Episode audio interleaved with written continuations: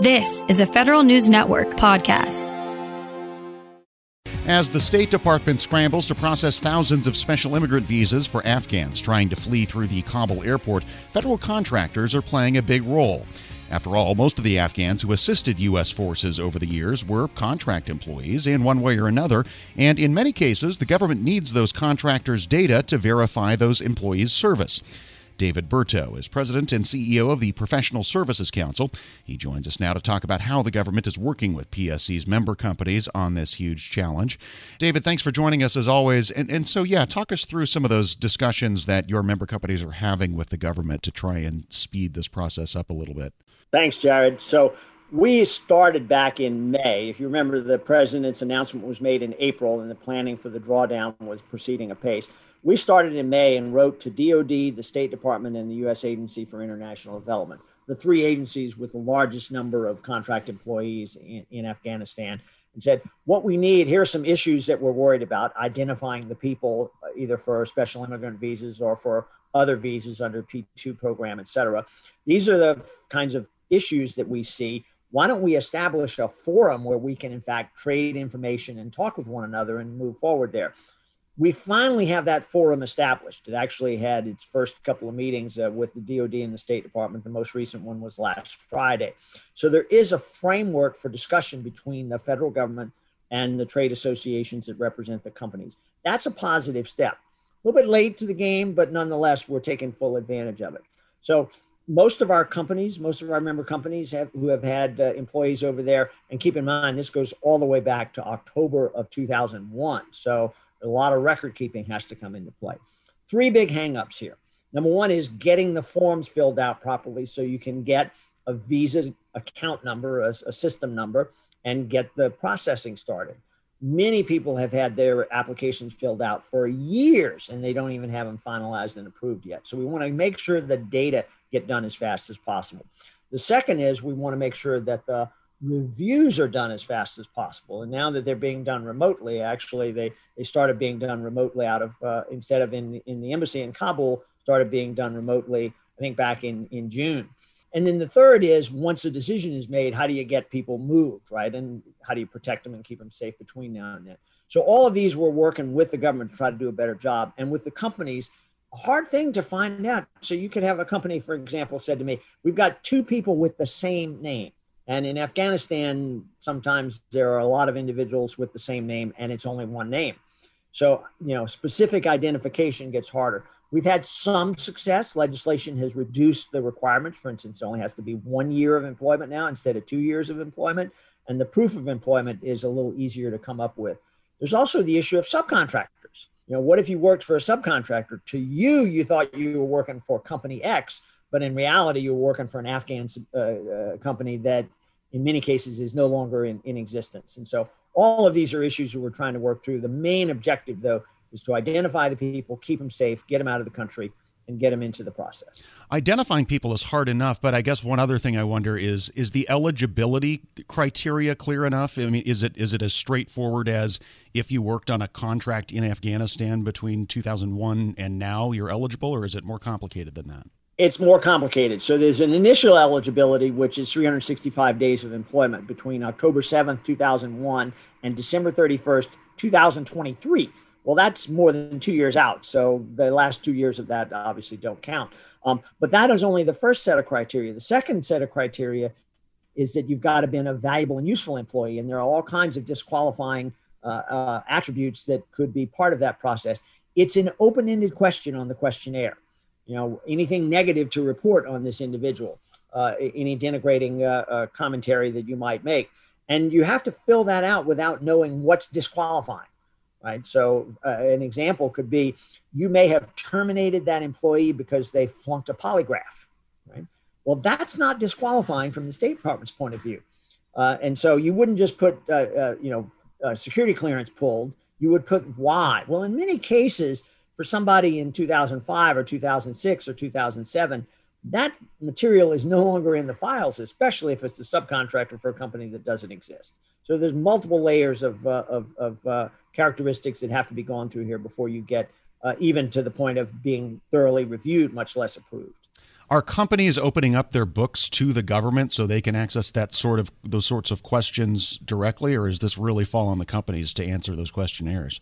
To the extent we can, we're automating some of this with the government. And so far, this has only been with the Defense Department. We're hoping to see similar progress with the State Department and with the U.S. Agency for International Development, where the companies can input the data directly from their HR systems, and the government can use that to help populate the form and certify the employment and begin moving it forward through the process.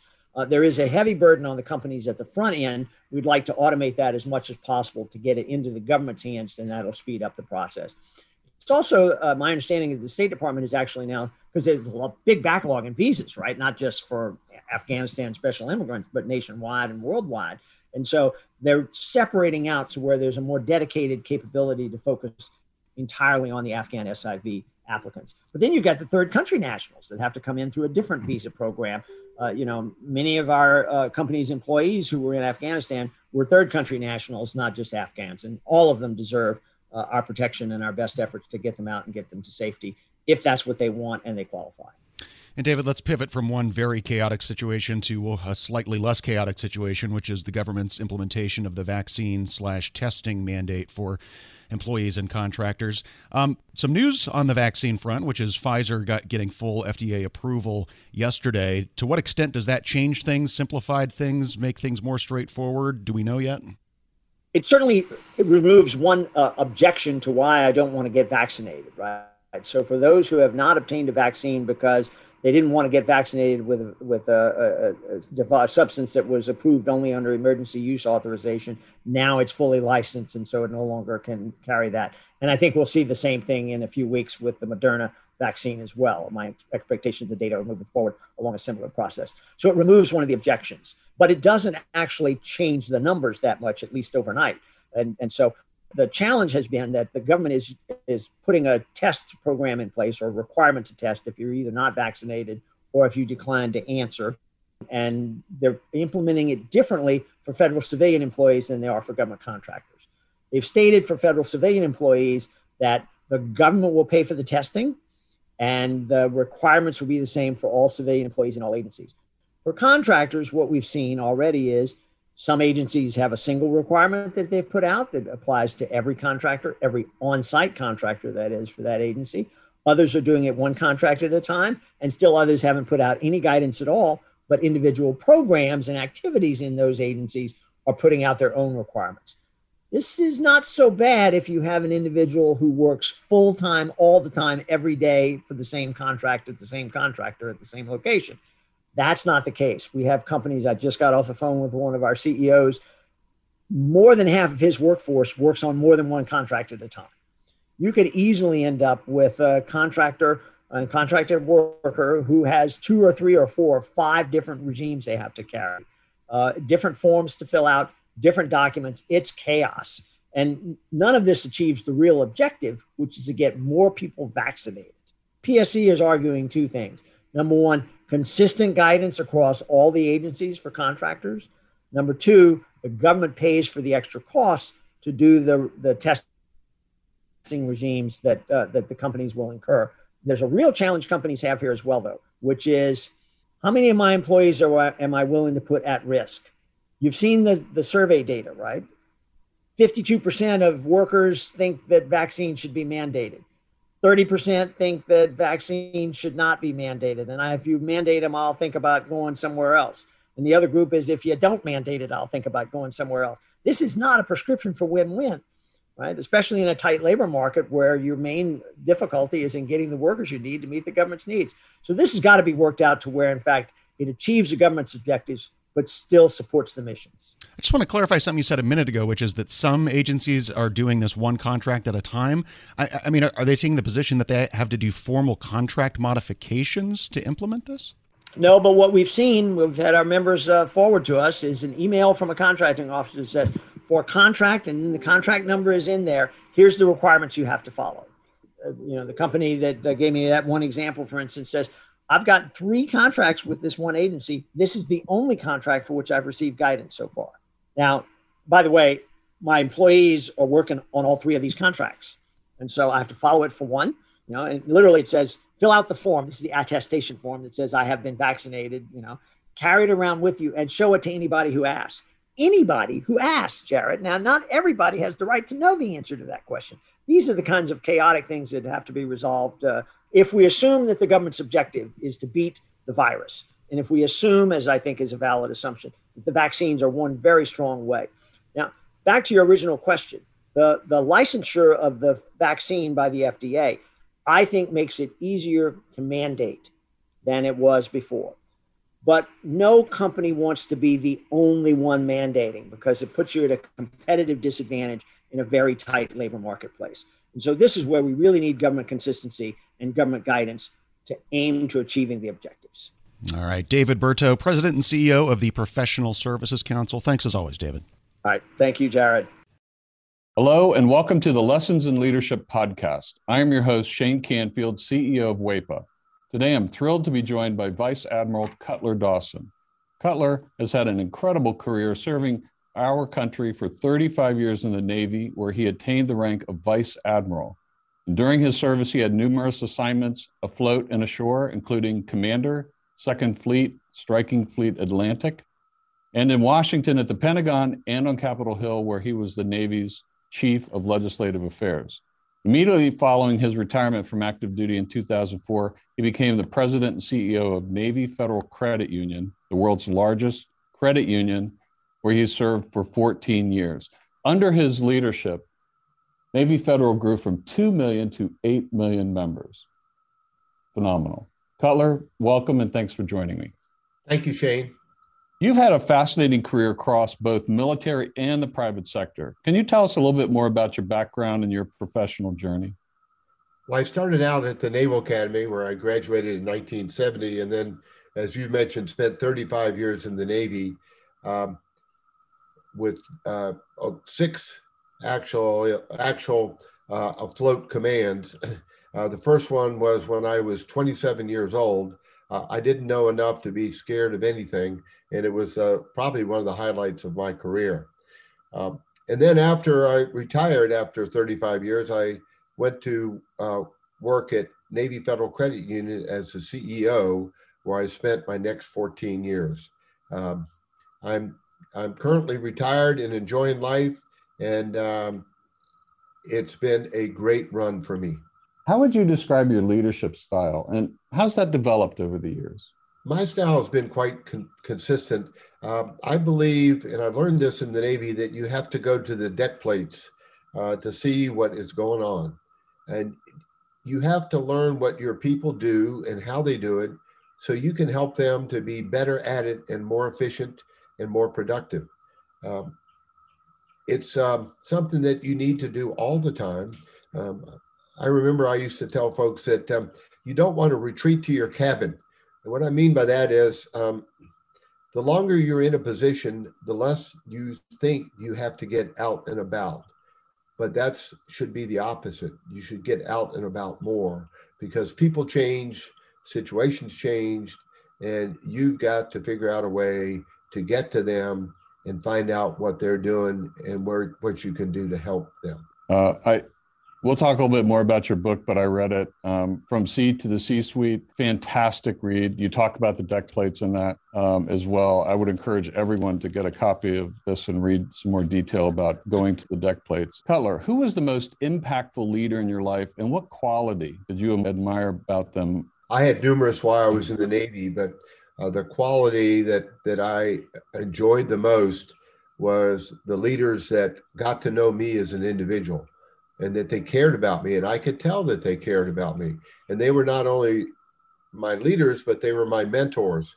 And um, I remember um, one particular one, Bill Schiffer, when I had my first assignment at the Pentagon. Um, I would go in to see him with my problem of the day. And I knew that he had numerous problems of his own, but he would stop and he would focus on me and he would make me feel like I was the most important person in his world. Um, and I, I tried to do that um, throughout my career. But really, it's about caring for your people. Cutler, in reading your book, there was a quote you used that you used to inspire those people that work for you. And it really got my attention. And it was it was you are the captain of your own ship. I wonder if you can talk a little bit about what that means and how it was useful to you and the leaders you were developing. Uh, absolutely. Um, what I mean by captain of your own ship, when you are the captain of a ship, sometimes you're in the middle of the ocean and you don't have anybody to turn to to make decisions. You don't have anybody to turn to ask, what should I do now? You have to be the captain of that ship. And I, I translated that um, into, let's say, Navy Federal's organization, where I would tell branch managers that I said, You are the captain of the ships of Navy Federal. You're the ones that are facing the, the members or customers, as others call them, every day. And you have to make decisions without a lot of guidance in some cases and without a lot of time. So be the captain of your own ship. Step up, uh, make decisions, uh, do what you think is right, and you never can go wrong. I think that is so important. And you have to give your people a little bit of latitude to take some risk as well, because there is risk for them in doing that and risk to your organization. That's right. And, and I mentioned that I, I took command of my first ship uh, with five years in the Navy, and I was 27 years old. Well, my boss had 32 years in the Navy, and um, his his guidance to me when I first met him was, Cutler, you do the right thing, and I'll back you up all the way. What a wonderful way to to spend an assignment with uh, with backup and and guidance like that. What what great great advice. Uh, it's clear leadership is a topic you're passionate about. You wrote the book we mentioned before, um, from Sea to C suite. Can you tell us a little bit about that project? Yes, when I was at Navy Federal, I would tell sea stories uh, as parables to get my point across. And um, folks would tell me, Cutler, we like your stories. It gives us a picture of what you're trying to tell us. Now, what else are they going to say? They work for me, but uh, uh, I took it as a compliment, and it was. And my wife encouraged me to write a book, and I needed a co author to help me. And I found a lady named Taylor Keelan who was the perfect, perfect co author she turned in my stories into wonderful chapters um, that I'm very proud of. Where can listeners find a copy? Well, you can get it on Amazon, uh, and you can also uh, get it on the Naval Institute website. Uh, and I might add that um, any proceeds from the book, Navy Federal uses uh, to give to charity. Fantastic. Cutler, thank you very much. Really enjoyed your time and your lessons and in leadership and sharing with us your life story. And, and uh, I've learned a lot both from talking to you today and reading your book. And thank you very much for your time. It's my pleasure. And I, I, I would like to add one thing, if I could, Shane. Um, during my assignments in Washington, D.C., I gained the utmost respect for the civilians that work here every day. They're hardworking, they're dedicated, and they they have my eternal gratitude. Uh, I got to come and go from the Pentagon. They stayed every day and worked in Washington when I got to go out and um, enjoy being at sea. Perfect. Thank you. Yeah, we, WEPA serves civilian federal employees, but your comment is well taken because the interaction between the two is is continuous, it's nonstop, and it's critical. So uh, the career civil servants, as well as career military, uh, our country would not be where it is today without them. I totally agree, and and I can tell you from the U.S. Navy standpoint, uh, we couldn't operate like we do without them being the backbone of what we do. Thank you very much for your time today, Cutler, and to everyone listening to Lessons in Leadership podcast. We'll see you next time. As we continue to face COVID 19, we're now facing flu season. Influenza has the potential to infect millions, putting lives and the healthcare system at risk. Now more than ever, it's essential to protect yourself from influenza by getting the flu vaccine. The flu vaccine is safe and effective and can't give you the flu. To protect yourself and those at highest risk, get your flu vaccine. Learn more at michigan.gov/flu. A message from the Michigan Department of Health and Human Services. This episode is brought to you by Zelle. Whenever you're sending money through an app or online, it's important to do it safely. Here are a few helpful tips. First, always make sure you know and trust the person you are sending money to. Second, confirm you have entered their contact details correctly. And finally, if you don't trust the person or your recipient is rushing you to send money right away, think twice before sending money through an app or online.